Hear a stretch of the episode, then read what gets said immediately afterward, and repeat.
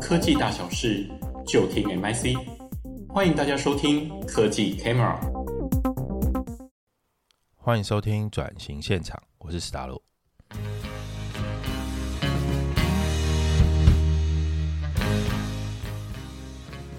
呃，大家好，我是史达鲁。我们这一期访的是细基科技的主博士。嗯，这位学姐姐我认识很久。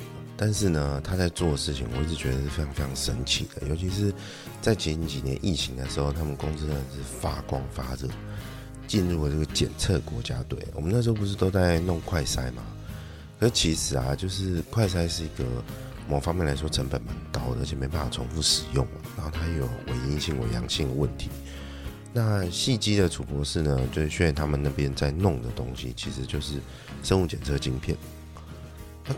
他其实就是很厉害，因为他本来是在中研院做研究的，可是后来跨领域呢，就跑去弄了这个呃半导体相关的这个生物检测晶片。那这件事情你也知道，就是在台湾啊，这个半导体产业是我们很重要的这个护国神山嘛。可是这个护国神山呢，就是它一直都处在这个电子电机啊、还有计算机 AI 相关领域使用。可是生物科技这一块其实也是一个。全世界很大的饼，但是如何这个跨领域的连接，呃，跨领域的应用就变得很重要。然后细基这边就做得非常好，他们就是直接拿到这个台积电这边的这个呃支持哈，然后甚至有做投资去让他可以把这个东西 prototype 把它做出来。那它有这个这个检测它有什么样的好处？我们当然在上集的时候有提到很多。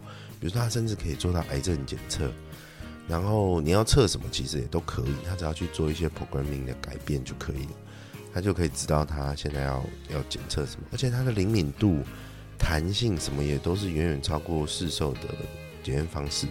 比如说，各位一定知道的这个 PCR 检测哈，它就是利用比如说，哎，我们要把这个 DNA 的东西，然后让它不断的。扩培、扩培、扩培，哈，不断复制、复制、复制，复制到那个数量级是检测到之后才去做检测，可能它就会有可能会有污染的问题，而且它这个 cycle 每一个 cycle 假设是五分钟，但你可能要做，为因为数量级的问题，那一次可能是十倍，那你可能要做十个 cycle，它才可以变成是可以检测到的数量。但是在做这个呃半导体晶片的检测就没有这个问题，所以它的。技术上的好处是显而易见的，然后呃，但是学姐要克服的其实还蛮多啊。比如说，一个学者要跨过去，一个研究者要跨过去开公司，然后他面临的困境是什么？而且在找投资人的时候，投资人是非常灵敏的商业眼光。可是，呃，楚博士这边他可能比较在乎的反而是技术性的问题。他的确也是在公司一开始也是任阿弟的角色，就校长兼撞钟，从而。公司负责人之外，他同时也是 R&D 头。好，那在做这件事情的时候，他就面临到很多困境，他怎么样一一克服的？然后，呃，他在做，比如说我们刚刚提到那个疫情的时候，他就开始想要做这个检测的时候，他面临到了什么样的问题？然后在这个商业模式上是怎么样？诶，从呃很严重的疾病，比如说头颈癌相关的这个口腔癌，哈。然后到后来，可能他开始做一些非致命性疾病，或者是关于医美的一些事情。哎，这个我们可能会留到下集来说。好，上集非常精彩，我们就开始听吧。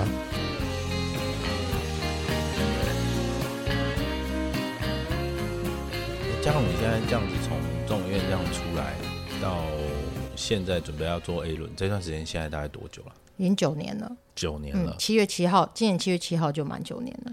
在中研院做半导体这件事情，听起来好像哪里怪怪的。嗯，不会啊，因为它是它是物理，它是它是我是在物理所啊，哦、物理所对啊，所以其实呃很多东西的的基础都是就基我们做基基础研究嘛，对对对，对啊，所以它不会怪怪的。嗯，在物理所做呃做这种比较偏半导体的研究的时候，你为什么会想说那个应用领域会做到生意相关啊？在其实这个有的时候不是我自己一个人想到这件事情啊，因为其实我也是在那边，我也是跟着我的老板一起在做这些 project 嘛。嗯。那当初那时候其实是政府推动的一些案子，就是那时候拿到，如果你要拿国家型计划的话，它必须就是要跨领域。跨领域。对，所以这那真的是跨领域很早很早期的，就是连学校训练学生或者整个整个那时候还是国科会，不是科技部。对，那时候是国科会，是科技部以前的国科会哦。对，对，对，对，所以其实那时候真的说实在是。真的是非常非常早在讲跨领域这件事情，所以全部的人都是用说的，并没有那个思维。嗯，对。但是那时候他们还是要求说一定要有跨领域合作。那那时候大家想的就是最简单，就是反正我就是呃尽量去想一个题目，然后可以去呃呃去 fit，不管是跟生生医也好，或是像跟化学也好等等。对，所以那时候其实这个题目一开始是呃在台湾的话，当然是我的我的老师哈，他陈启东陈启东博士。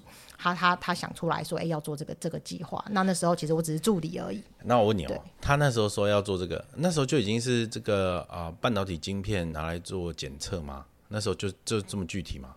那时候对，那时候就很具体，就是要把半导体晶片拿来做。那时候没有讲到说要做什么医疗用途啦，大概讲的是说要做生物分子的检测。这件事情在我听起来就是觉得它好好科幻哦。你可以简单跟我们说一下，它是怎么啊、呃？用什么样的原理？比如，比如说是这个东西，呃，它的半导体可以去检测到里面的一些官能机，然后做出一些变化，还是怎么样嘛？好，maybe，呃，我我简单讲，其实大家可以先想象，这时候要有点想象力。嗯，你可以想象，我们做的东西叫纳米元件。纳米元件，那纳米元元件是什么？就你可以把它想象，它其实就是你们家的、你们家的纳米级的电线。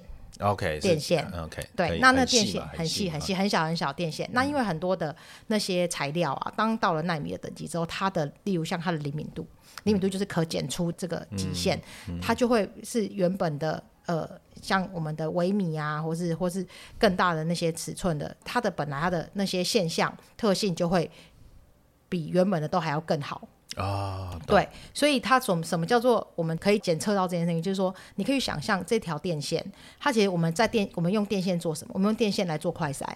哦、okay，那为什么快筛？你看快筛是看两条线嘛，对不对？是用眼睛看的是光学的的现象。嗯、那它上面呢，快筛上面一定会有一些特殊的制成，去让里面。有这个检出，就让让这个快筛可以去检出你要检查检测，例如像 COVID nineteen 的这东西。然后如果有 COVID nineteen，它就有两条线。那我们其实就是把我刚刚讲到这个奈米的电线上面也去把它去做到可以去检查出，例如像 COVID nineteen。所以刚 COVID nineteen 进去的时候，这个电线会发生什么现象？就是它的，你可以把它想象这可能是电容哈，所以它的电它的立立刻它的阻值就会变高或是变低。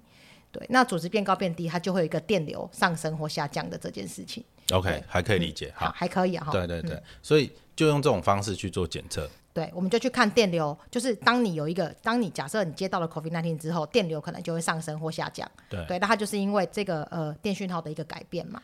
那都提到这了，我就继续问好了，就是像这样子的检出方式，你看现现在快筛已经降到可能一两百块就一支嘛。对，在大量生产之后，但那是那是一个规模化、商业化的工业化的结果。可是，呃，用半导体晶片去做这件事情，它的我我们先不要讲成本哦，哦，我们讲的是假设是同样成本，它的优势在哪里呢？如果它的的优势就是第一个，它其实它很快，它更快哦，速度更快，它速度速度会更快。如果你是今天是用跟快，我们完全跟先跟快筛比较.它第一个其实它的反应速度，它不用像快筛，你还要等十五分钟，它其实不用等，对，它其实不用等，这是它第一个它的优势。哦。第二个它的准确度是其实是快筛的，就是非常多都非常多倍哦，就不会有伪阳性对，对，比较不会有伪阳性跟伪阴性的问题，尤其是伪阴性的问题，其实。唯一性讲的就是灵敏度了哈，就是、嗯、呃，就是它它有 COVID，但没有检测出来，对，没有检测出来、嗯。那这件事情在晶片上面几乎发生的几率就是比较低的，所以它的准确率、嗯，这个我们的晶片的准确率是跟 PCR 一样的，甚至比 PCR 更准，在早期检测的时候是更准。所以这件事情它的那个准确率提高是数量级的提高了，对，哦，对，它其实是。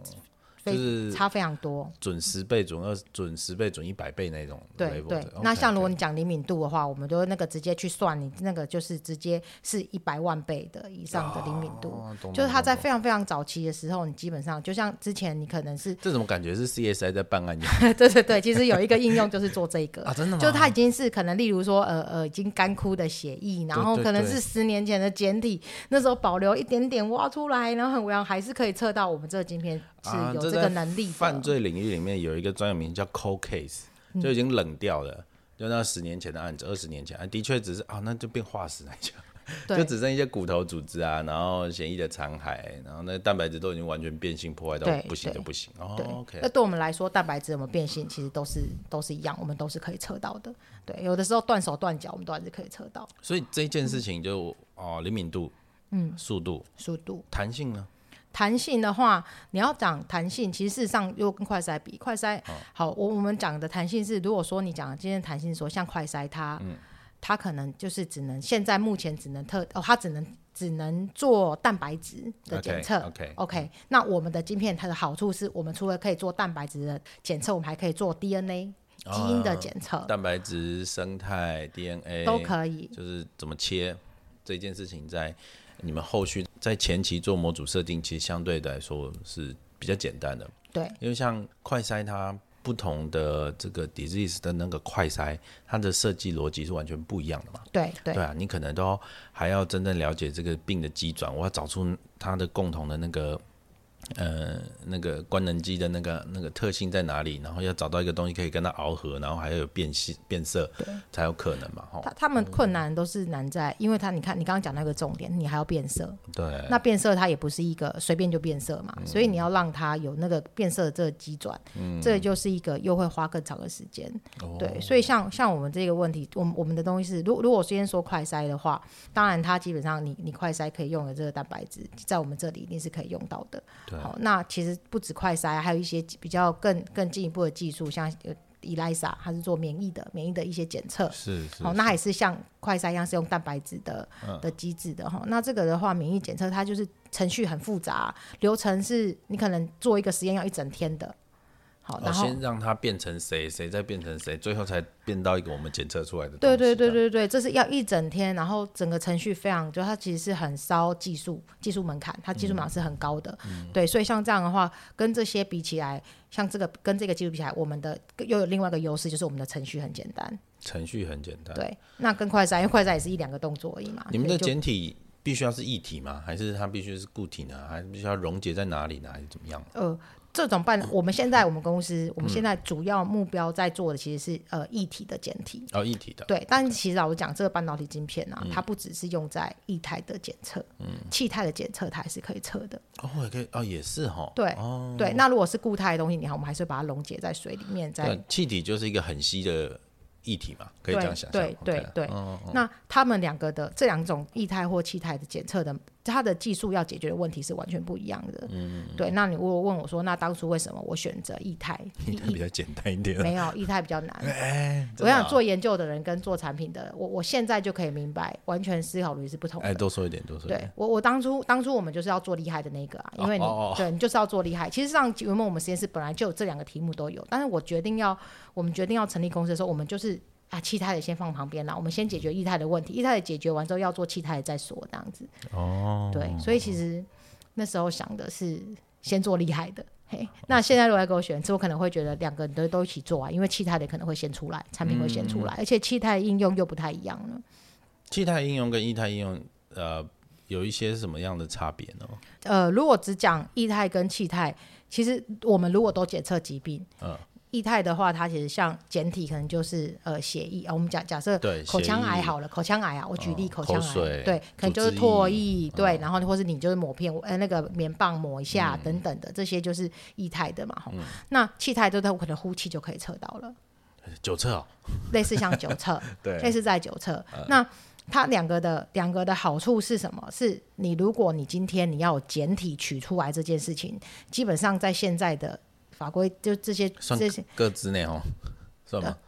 它其实就是你必须对啊，但是它必须它必须要的就是你必须可能会需要在实验室里面才能操作这样过程，哦、然后再来你裁剪需要专业的人员帮你裁剪。嗯嗯对，那当然兔兔头。口水可能还好啦，可能自己觉得自己突破就好了。嗯、但是不管怎样，它还是有一些区域的限制，然后你要做这个检测的一些限制，这样子。那气态你就想九测吧，就跟九测一样，其实你就去吐下气。可是它的、嗯、它两个还是有一些听起来它好像很简单，但它有一个比较难的地方是，但是它的 biomarker 哈，就是讲说，因为我们怎么是 biomarker，就是今天你要呃刚刚讲到快筛也好，或是。呃，我们的的晶片也好，上面一定要去结合一个生物标志。对对对对，你要结合生物标志，它才有专一性，才能特定去检测你要检测的这个疾病。对对对，对。但是在气态的这个的这个生物标志，它是相对比较困难的，会、哦、对它的它可以选择性就没有这么多了。哦，懂你意思。它可能是代谢过程当中跑出来的东西，对，比较少一点。例如说，像可能是分呃，应该一些分泌物质、挥发物质。对对，对。那可是你说，那难道气态就？气态它气态到底好处什么？就就真的就是每个地方都可以测，对，方便啊，对，方便很重要啊。它在后续的商业模式上就变得，呃，方便很多。对对，的确是 OK。好，在检测这件事情，我我觉得听众大概是应该是可以理解啦。那我们继续来说，就是在做这个东西，你看它的这个检验上虽然方便很多，然后灵敏很多，但是这件事情在应用领域上。毕竟快筛这件事情，它的成本还是很低嘛。那它一定有一个目前的 niche market 嘛？对，那这个 niche market 会是在哪些疾病呢？嗯，我们本来一开始锁定的哦，其实就是在比较跟癌症有关。OK，对，癌症或是一些慢性疾病。好像我之前我做的东西就是什么？一开始我做的是用，因为虽然之前那个时候还没有正式走到临床实验，我其实只是在产品开发，但那时候我想的是，我不能等到产品开发完了我才去做。临床的测试，okay. 所以那时候我其实就已经同时搭配一些临床的实验一起在进行。那时候在、欸、可以这样哦，呃，我们研研究为出发点，研究是可以这样用，对，是可以先这样用因为我等于就有一个主题，我配合这个主题去把产品开发到呃 prototype 出来，哦，对，然后再看你正式你要做什么样的题目。但是其实反正你们是做检测嘛，又不是说治疗。对，没错，而且还有一个好，还有我们可以、嗯、我们可以这样做的原因，是因为像别的，如果你是开发 biomarker，它就只能锁定一个疾病，嗯、因为它患疾病，它几乎就全部重来了。对，因为我做的是平台，半导体晶片是平台。哦。对，所以半导体晶片它不用被锁定在任何一个疾病，因为今天我只看它是蛋白质还是核酸，嗯、你蛋白质是癌症的蛋白质，或是你是什么呃高血压的蛋白质、肾衰竭的蛋白质，对我来说都没有。对对，晶片来说，它都一样了，它一样，对了，它都可以测，它都可以测，只要你上面给它放对的东西，它都可以测到。对，所以当初我那时候我一开始我做，其实我是用两个题目，一个就是用呃口腔癌，我用唾液，我就希望可以去测到头颈癌的部分啊，先从口腔癌开始。所以真的癌症会有 biomarker？会是什么呢？好奇。呃，大约你说口腔癌的吗？嗯、呃，都好。哦，我们口腔口腔癌，当然它本来就一定会有一些特定的一些 biomarker，这都是市售的。我以为是槟榔汁。哦，不是不是，哎、欸，我讲到这个，等一下可以分享一下。我那当初我以前真的是很无知，我说现在都会觉得我很无知，哦、因为以前我就会觉得，哎、欸，口腔癌就只有台湾人有，这市场很大嘛。当我去搜寻之后，我发现其实，在亚洲地区来说，嗯、台湾是绿色的，就讲绿色，就是说它是比较、哎、人数是比较少的。少的对，真正其实多的最多的其实是韩国，因为他们吃腌制物，又喝酒，又喝烈酒，又抽烟。哎呀呀！对，你会造成口腔癌，它并不完全是吃槟榔，它其实全球有百分之就是百分之八十五 percent 的，就是八十五 percent 的的人哦，其实他大概是呃，因为是抽烟烟草，嗯嗯嗯，对，那烟草可能是雪茄，可能是大麻等等，所以其实欧美地区口腔癌的人也不少。哦，对，腌制物，呃，硝酸盐类的那个 barbecue 的东西。可能其实，其实我觉得那边都是综合性的，去影响，去影响你的口腔的一些黏膜也好，或者一些伤口，如果它已经受伤了，然后你的那些高盐或是那些腌制物的那些添加物，去让它不好不不容易复原，那久了你会不会长东西等等，这个其实都会有一些。那些都好好吃哦。嗯，对，没错，就是所以这时候是要衡量啦。量对，所以我们还是要尽量，就是你今天想要吃好吃的，那我们酒是不是可以不要喝那么烈，少喝一点，或是就不要抽烟，台湾。湾台湾人现在已经很少抽烟了嘛。我们就不要两个一起了哈。对啊，对啊，就不要尽量不要一起这样。对对对，但事实上，就是像像这样子的题目，其实它有，就是我刚刚讲的，就是就是口腔癌，它还是有一些早期的指标了哈。那我们、嗯、我我那时候为什么要做口腔癌？是因为口腔癌其实大家发现都是二期，因为医生他在嗯你去定期去洗牙的时候，医生可能会顺便帮你检查一下你的状况。那、嗯啊、如果你觉得哎怎么一个伤口一直没有好，可能长脓泡，或者是说他有因为台湾人抽呃。吃槟榔，因为南部还、嗯、中南部还是有些人吃槟榔嘛。嗯、那北部当然也有了哈。那这些吃槟榔人，他们可能造成白斑、红斑的现象很多。哦，对，那这些医生可能就会哎、欸，请他去医院，大医院去做筛检，嗯，去做检查，确定他是不是有口腔癌的现象。嗯、那有一些其实通常啊，就是医生看到，就是眼双眼看到笃定，大概都二期了。所以就不是一期，也不是零期，对，不是。所以通常二期的时候呢，就是这时候医生他大概基本上如果是二期，他准就准备就动手术。那手术就是口腔的组织很大一块就要挖掉。嗯，对。那如果是到三期，要连淋巴一起挖掉。嗯，对。那老实讲，口腔癌在男性大概算是四。第四、第四、第五啦，哈，这已经我已经有一点点久没有去调查了，但是大家就是其实一直都排名其实很前面，其实很前面，但是它的死亡率不高。哦，对，它的二到二期三，它到即便是三期，其实你的死亡率都还是算是蛮低，跟其他的癌症比起来，但如果在很检很早期就可以检测到的话，它其实会更容易治疗一点嘛。对，我那时候在跟医生讨论时，我那时候问的就是说，那为什么不能在一期的时候就发现，或是零期的时候就发现？一期没发现，零期是更不可能发现的，所以我就先问说，那为什么一期不能发现？那他就说，因为一起其实。不好判，眼睛肉眼不好看哦，看不出来，看不出来，对，欸、所以其实他不好不好观察的时候，其实就大家也不会知道。然后，而且口腔癌又不是说就是，但是它是可以，比如说抽血检验或检体检验出来的，呃，只是不知道要不要检验，是这个问题吗？它非常非常难利用其他的方式去去找出来。通常呢，它不不会有人说哦，我们先抽血发现你癌症指数很高，然后就说哦，你是口腔癌。其实大部分我听说的，然后大部分都是医生已经直接就是看到这个人的。的癌细胞就口腔里面已经有不正常的病变，对不正常的病变，然后他就会直接去直接去后后续就直接去处理这样子。嗯嗯。对，那台湾人还好一点的原因，又比其他国家更好，也是我们他我们看我们就是感谢健保嘛，所以我们看、哦、看牙医看牙检查半年的这样的检查很容易，所以其实蛮多人是在检查牙齿的过程，其实就被发现了。So 对，那那好，那你为什么会？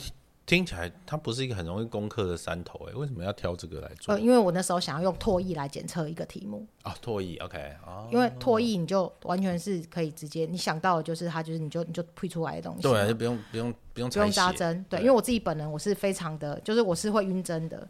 所以我非常的原来如此，对，所以我只要想到，你知道我是那个眼睛闭起来想到一根针，我就会觉得，哎呦，我就会打冷战。哎呦、嗯，就是他其实我是还蛮怕针的啦，嗯、所以从那时候我就一直想要想的是，我怎么样去用用一个很简单的方式，那脱衣是最简单，你你连其他的你棉棒也不需要啊，所以你就用那个那。口腔癌是个最直接大家可以想象的东西，因为口腔里面，就算你不是去检测到癌细胞，但其实像我们原本早期，我们测的不是一颗癌细胞，因为癌细胞你也很难在口腔里面真的测到。一起的时候，它是看什么？我们其实是，但是那些癌细胞都会有代谢体。对对对对。所以我们测它的分泌蛋白。哦。对，然后再来口腔癌，有一些口腔癌是像刚刚讲到的，抽烟啊、吃槟榔都好，那些都是属于比较算是刺激性的。嗯，刺激性的造成它病变，但其实有很多的口腔癌的病人，他们是被病毒感染的。啊，有这种对。病毒感染很多子宫颈癌的确也是被微生物感染之后造成的突变。对，没错。所以你刚刚讲到子宫颈癌，其实它们有一个共同点，都是用 H，都是 HPV。对，都是对，都是 HPV。那 HPV 大家早期因为那时候大家一直推荐大家去做膜片嘛，六分钟护一生这个，所以早期大家都建立起说，呃，大家知道就是要去测 HPV。可是事实上，HPV 不是只是在子宫，它其实在可能会在各种有黏膜的地方，它可能都会生存。那口腔就是其中一个地方。对，所以它其实不只是透过，他可能也会透。过你你你不当的吃东西，或是一些卫生习惯不好，其实也有可能被感染。对，你看、这些专业跟你在物理所的时候完全不一样啊。对，对，所以我 才说我那时候很无知。为什么？这些东西其实真的是后面你开发产品的时候一直一直建立起来的。对对对。那那些东西有的时候我们读书，我们也会读书，但是读书你太慢了，所以我就透过跟很多的医生，对，然后这医生就会看，有时候他会看说，嗯，你至少是物理所来的，他会他也会想要发挥一下，所以慢慢的我们就可以把很多这些整个架构都把它整会整出来。了解。嗯，那做这个癌症的检测这件事情，它最大的门槛会在哪里？癌症检测哦，比如说，你看你刚刚有提到说，我们找到了它的分泌蛋白嘛，嗯，那就这么简单了吗？你不不，这不是这么简单。那，我们我们那时候对那时那那时候我的目标，我要测这个东西，我其实是希望是第一个就是还要早期嘛，啊、对早期就可以测到。那早期测到的时候，其实我那时候就我们那时候开发的这个，就因为那时候不叫开发了哈，因为那时候叫做零，就是只是做一个前期的测试哦，对，一个一个研究案的配合我这个产品开发，所以那个研究案大概做的事情是，我一次的检测我可以去确定你是你有没有口腔癌。先确定你有没有口腔癌，然后再来当然也会同时确定你口腔里面有没有像 HPV 类似这样子的病毒。嗯嗯嗯。那你有 HPV 不代表你已经有口腔癌了，可是你是要注意，对你有高风险、中，中高风险。嗯。对，那你有有一些有有一些是已经有口腔癌，它也不见得 HPV。所以这样子的好处是什么？是医生他可以透过这样子的模式，可以去快速的去知道要用什么样的治疗方式来，嗯、因为呃你是病毒或是你是刺激性的那些影响的。嗯嗯。的那个癌就是完全不一样，对对对，所以用药都不同啦，所以你可以减少那个。现在医生有时候还是他一样嘛，会先试，先测试，反正不不行再换药就好，或者检测出来检，因为他们还是呃是不是 HVV 这种，他可以去用呃 PCR 可以做可以做检测，所以他们通常就检检测出来了，如果不是再换药就好了。好，所以这个那这个都好像就就这样，可是他最困难是什么？其实就是第一个病人很难收啊，对对对对对。这个这个真的是你必须要有一个很 narrow down 到，就是我要是符合什么条件什么条件，而且你要跟医生讨论好这个，跟他的研究护士讨论好这个，这中间的沟通真的是阿弥陀佛的哦。你你病人那时候遇到的第一个问题，病人要去哪里找？嗯，哎、可是所以我们最后我们从从什么时候开始？从什么开始？我们只好先从二期病人。二期的病人的简体，哦、然后回来我们就做，然后就先确定二期做到，然后呢，我们就用一个实验的手法，就是我们就把这个这个这个病人的这简体一直稀释，再稀释，再稀释，稀释一百倍、一千倍、一万倍，去看我们是不是还都测得到。对对，那如果我们稀释到一万倍，我们就表就可能就可以预测到他说，哦，那他可能 maybe 一期我们有机会，对，maybe 我们有机会，所以那时候信心是这样建立起来的。嗯，对，我们那时候真的稀释到一百万倍，我们其实都还测得到。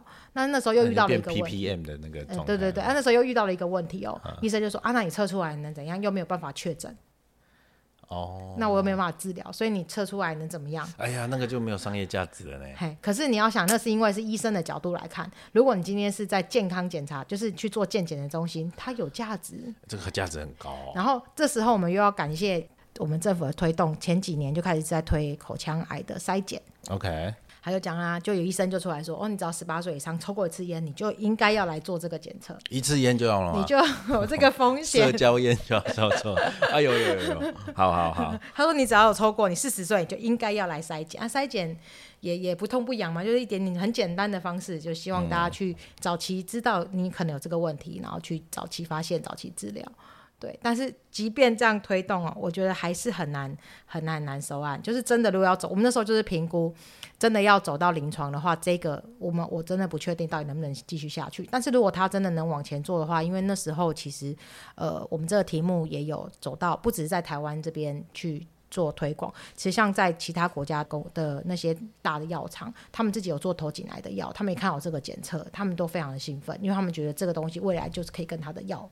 一起对做一个 combine 哦，对做 combine 做一个 set，对，因为没有这种检测。你我我们都知道，其实在这个不同的领域，他们的投入金额会有不同的数量级啊。哈，当然可能餐饮业来说就就是可能是进入门槛比较低的。那比如说像是电子、电机、半导体这种就很高。那还其实我自己后来才发现，原来还有更高，就是你们你们这种生医药产业啊。那个每一个 run 啊，每一个东西的启动资金，当然也都算亿的，但很多时候会跑到美金的计价单位去。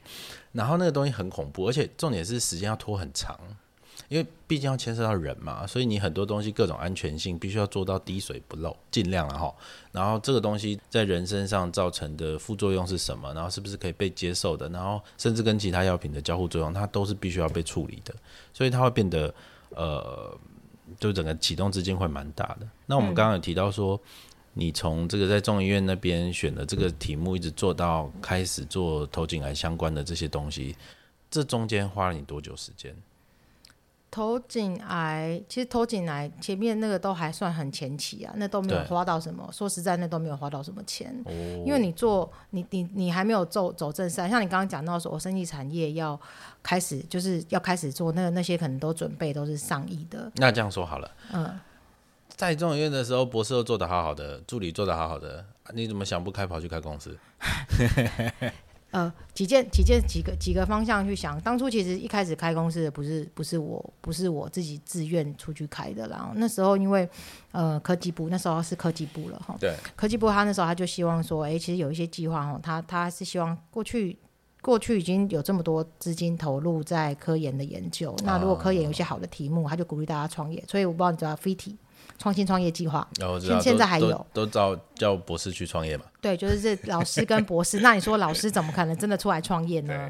对，对，所以其实那时候当然就就呃，我们老我们老师哦，他们其实他们就觉得，就我们其实有时候是因为一个、嗯、他们投票觉得你很适合创业。一开始其实真正真正。提着第一桶金，然后做就是在戏剧都不是我啦，他是我的我的学长哈，黎明洲博士。嗯、我现在也是、嗯、他现在跟我们都还是我们，他也是我们公司的董事长。是对，然后我们都还是保持非常就是对这件事情都还是保持希望哈。但是当初其实就是他第一个人提着第一桶金就投入就做就开这间公司了。嗯、那我我不能说我是被勉强的啦，但是那时候其实的确就我们老师，我我我我们老师很有趣，就是我在从。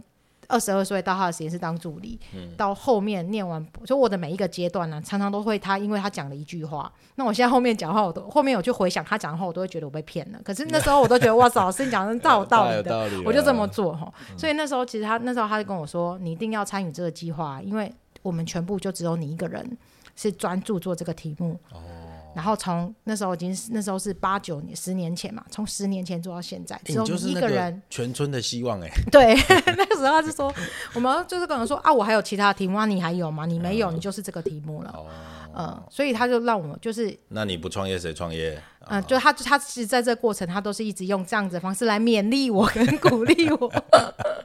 我懂了，我懂了。啊，那那公司开了之后，开始创业之后。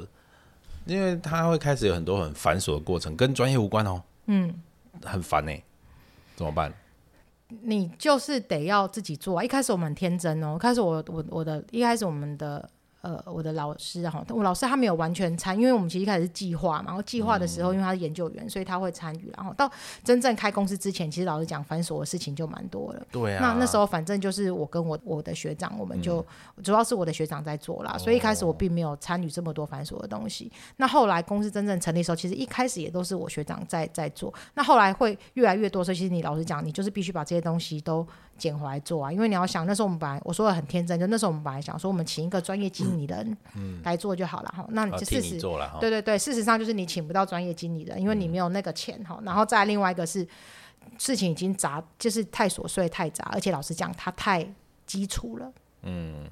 你专业经纪人来是不会帮你处理这些，对，他也是要帮，他也是说你要帮我再找个助理啊。对对对对对，所以后面我当然就自己在在做这些事情，然后那后来也当然也也有一直希望说可以找一些，例如说专门来处理行政的啊，哦，人员或什么。可是我发现老实讲都不好找，因为是你要去基基一开始初期你要去建立那个呃，第一个我们要信任他，然后再他要可以真的把每一件事情都做好，达到我们的要求，老实讲也不容易。所以说实在一开始真的都是我自己捡来做，校长兼撞钟是真的。同时那时候还要顾虑到 R&D 的研发。要，因为我一开始一开始我就是我一开始我们公司就两个人啊，就那就两个人，然后另外就是 R&D 嘛，然后我也是 R&D 啊。对对，所以我就是做所有的事情。那什么时候公司的整个体制跟规模可以大到说好，我们来开始天使轮的募资？呃，天使天使轮的募资哦，其实这个是。应该是说，在每一个过程，我我我那时候在想的是说，不能说是规模大到什么样。老实讲是说，你到底现在要做什么事情是值得你可以去做这个天使天做每一轮的募资，然后那一轮的投资人会投资你。对对，然后老实讲早期我们跟所有的，虽然说我的进入门槛很高没有错，但是一开始我们还是可以用比较。那个呃，节省钱的方式去把一些该做好，例如 prototype，你要完成之前，啊、你可以用什么样的一些可能是合作计划案，或是也要感谢中研院的资源。不，我们没有。我刚好我，哦、我我为什么我就没有？我一开始成立公司之后，我其实是搬到竹北去。我就是打定主意，我不会用中研院的资源。哎呀，这个骨气不得了哎！对，我就办。然后那时候我其实我还住在南港，我每天就坐高铁去上班，用我自己的钱。好猛！对，那时候还没有公司什么给你交通费，没有，因为就是很基本。我好像一开始，你知道我一开始去我们公司的时候，我领的是两万两万五千块的薪水。博士哦，我去领两万五千块的薪水，在我们公司里面，哎，那真的是一开始哈，那没办法，一开始资金就是这么有限，你有很多想做的事情，所以要、嗯、第一个要妥善的分配，所以每一块钱要花在对的地方，这件事情就是，嗯、然后我，我那时候也因为有一个特女性有时候有一个特质哈，就是我们去买买葱都要送鸡呀、啊。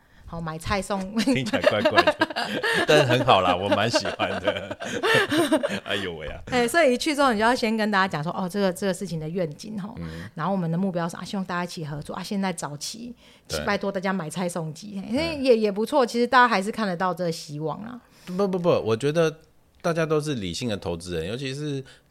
真真刀真剑真真金白银的从口袋里掏钱出来，你这边的说服或者是你这边提供出来的，一定不是那么那么简单开玩笑的，就他一定有很多东西是对方看到。你可以说说那时候的这些天使投资人，他们看到的是什么？我在呃最最早期的投资人都是我们自己的 partner 啊，OK，然后后来在第一，我觉得真的就第一个天使投资人，其实他看到的东西其实是。他就看到那时候，其实，在那那那段时间，我大概跟我已经跟台积电签了一个合约，然后我们那时候在共同在执行这种半导体生意晶片的开发的计划。嗯，那那时候那个投资人就是看到台积电跟我们签那张合约，哦，因为他说台积电要跟他说他自己也是台积电的的厂供应商啊，台积电要跟你签一张合约不是这么容易的。呃，但那他是很难搞的大公司啊。对对，非常难搞。然后我们签的是，而且我们签的是这是 BioFET，就是我们的这种耐场效应电晶体嘛，生物场效应电电晶体，就是我刚我们一直在做的这个半导体元件。我们在跟台积电签的是全球唯一一个跟是跟这个台积电一起共同开发半导体的细场效应电晶体的这个技术的。是唯一的伙伴。好啦，我们今天的节目就进行到这啦。如果喜欢我们的节目，欢迎订阅、按赞、留言，还要给我们五星评价哦。我们下次再见啦。